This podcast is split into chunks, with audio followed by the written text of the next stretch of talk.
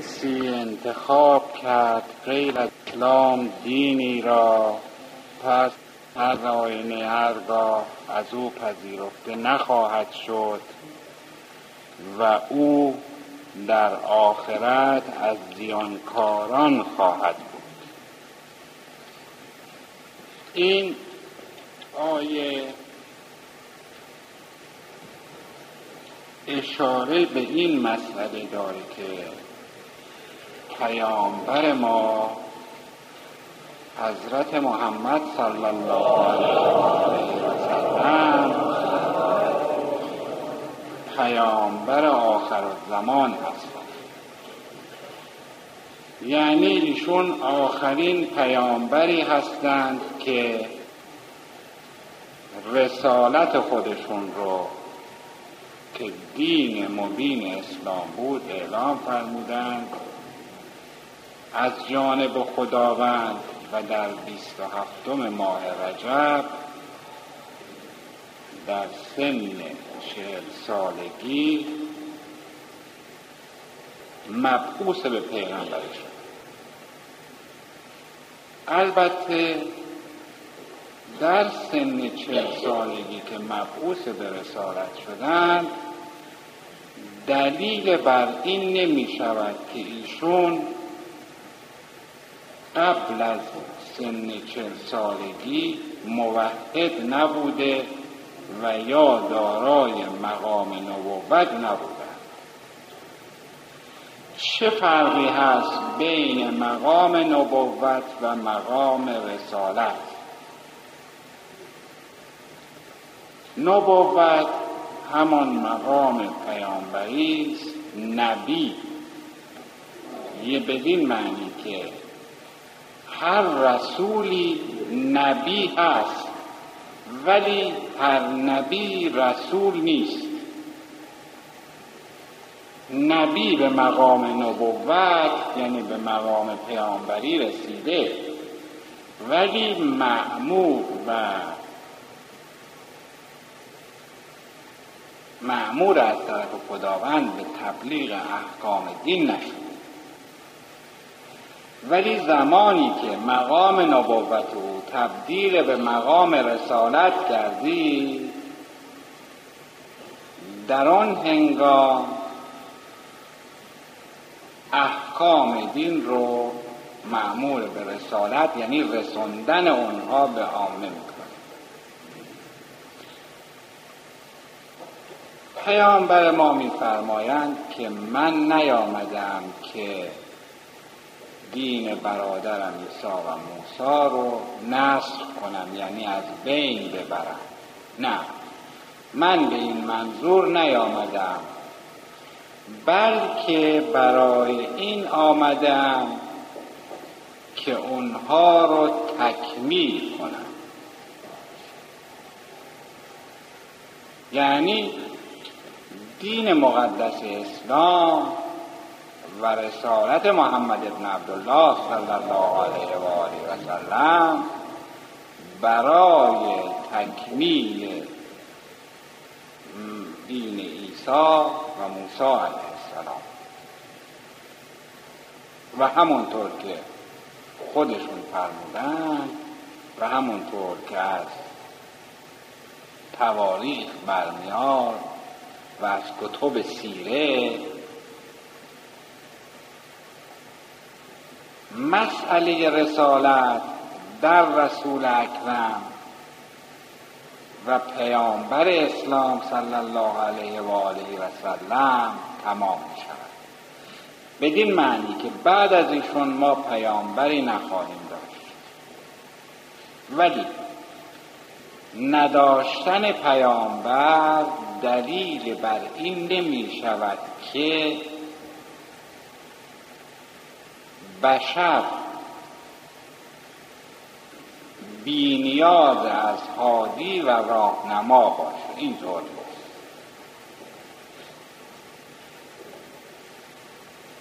پیامبر ما سه جنبه داشتند یکی جنبه رسالت ایشون که همونطور که ارز کردم در وجود مبارک اون حضرت ختم و رسولی بعد از ایشون نیامد و نخواهد آمد. جنبه دیگر ایشون جنبه بشری بود که ایشون همانند دیگر افراد بشر نیازهای مادی و نیازهای دنیوی و بشری داشتن همانطور که هر انسانی نیاز به خواب و خوراک و زن و فرزند و خانه و دیگر چیزها رو داره اون حضرت نیز نیاز به اینها رو داشت. مرتبه دیگری که در وجود مقدس حضرت بود علاوه بر این دو مرحله مرتبه ولایت هست.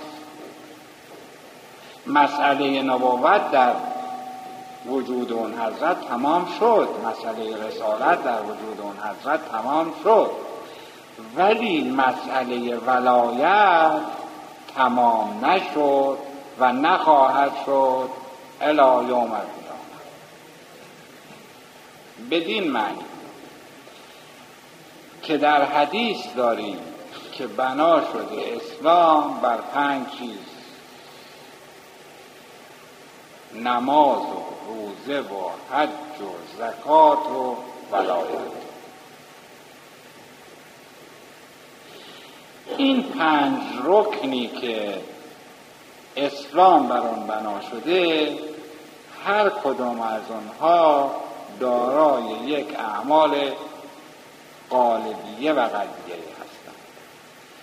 اعمال قالبیه اون چیز اون اعمالی است که ظاهرا مؤمن و مسلم بایستی که اونها رو انجام بده. یعنی در شبان روز 17 رکت نماز بخواند. در انجام مناسک حج یک مناسک خاصی رو انجام بده. هفت رو تواف بکنه دور خانه خدا. سعی صفا مروه بکنه. تواف نسا انجام بده و بقیه مناسک. و همینطور در اعمال دیگر. تا به رکن پنجم که ولایت هست می‌رسه همان گونه که چهار رکن اولیه ما دارای یک اعمال قالبیه بود که عرض کردم بعضی از اونها رو البته عرض کردم در ولایت هم ما یک عمل قالبیه داریم این عمل قالبیه چیست؟ بیعت هست زمانی که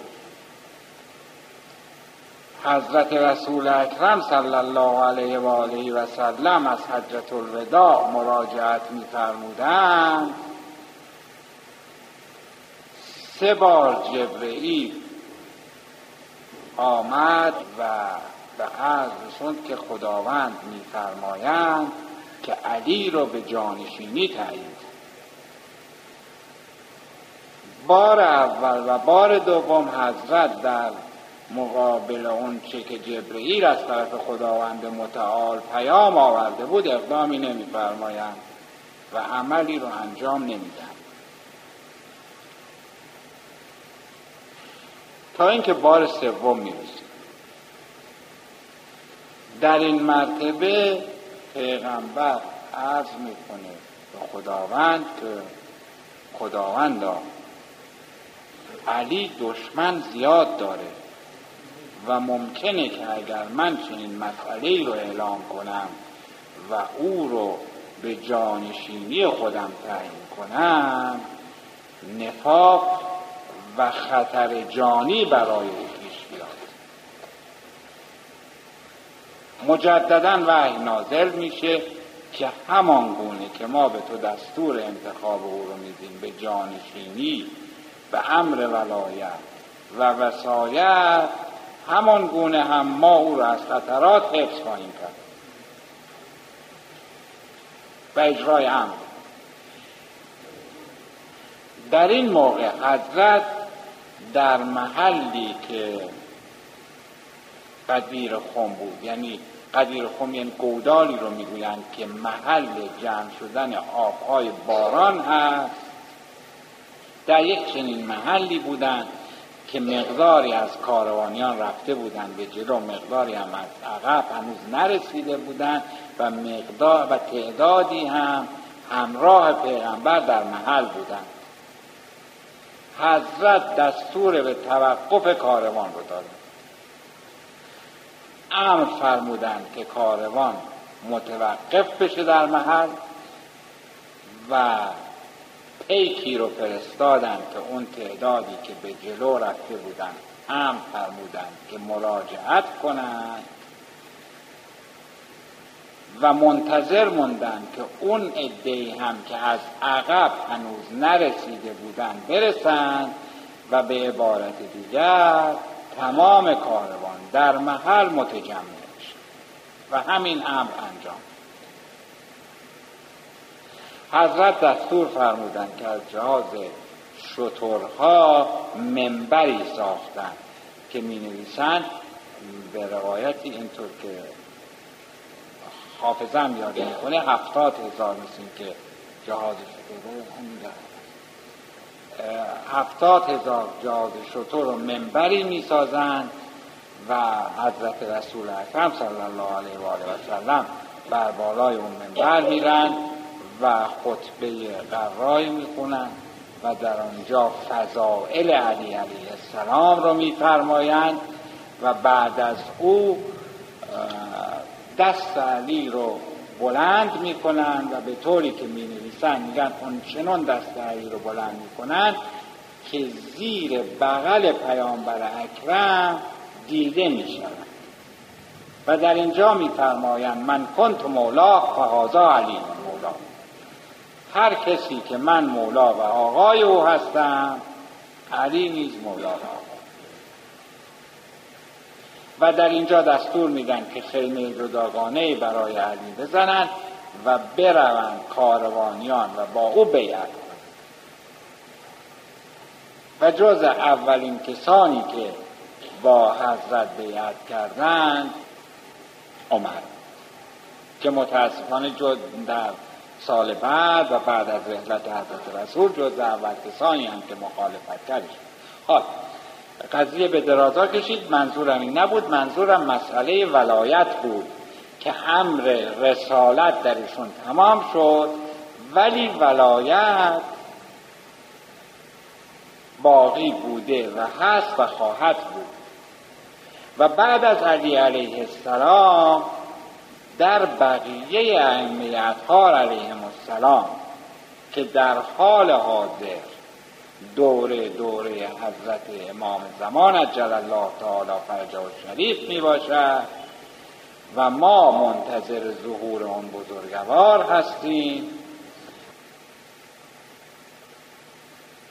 در حقیقت دست های اسلام هستند که متفقا برای پیش برده اهداف مقدس دین اسلام تا ظهور ولی عصر و الله تعالی فرجا شریف با هم یکی خواهند بود و الله این بار رو به مقصد و منزل خواهند رسید.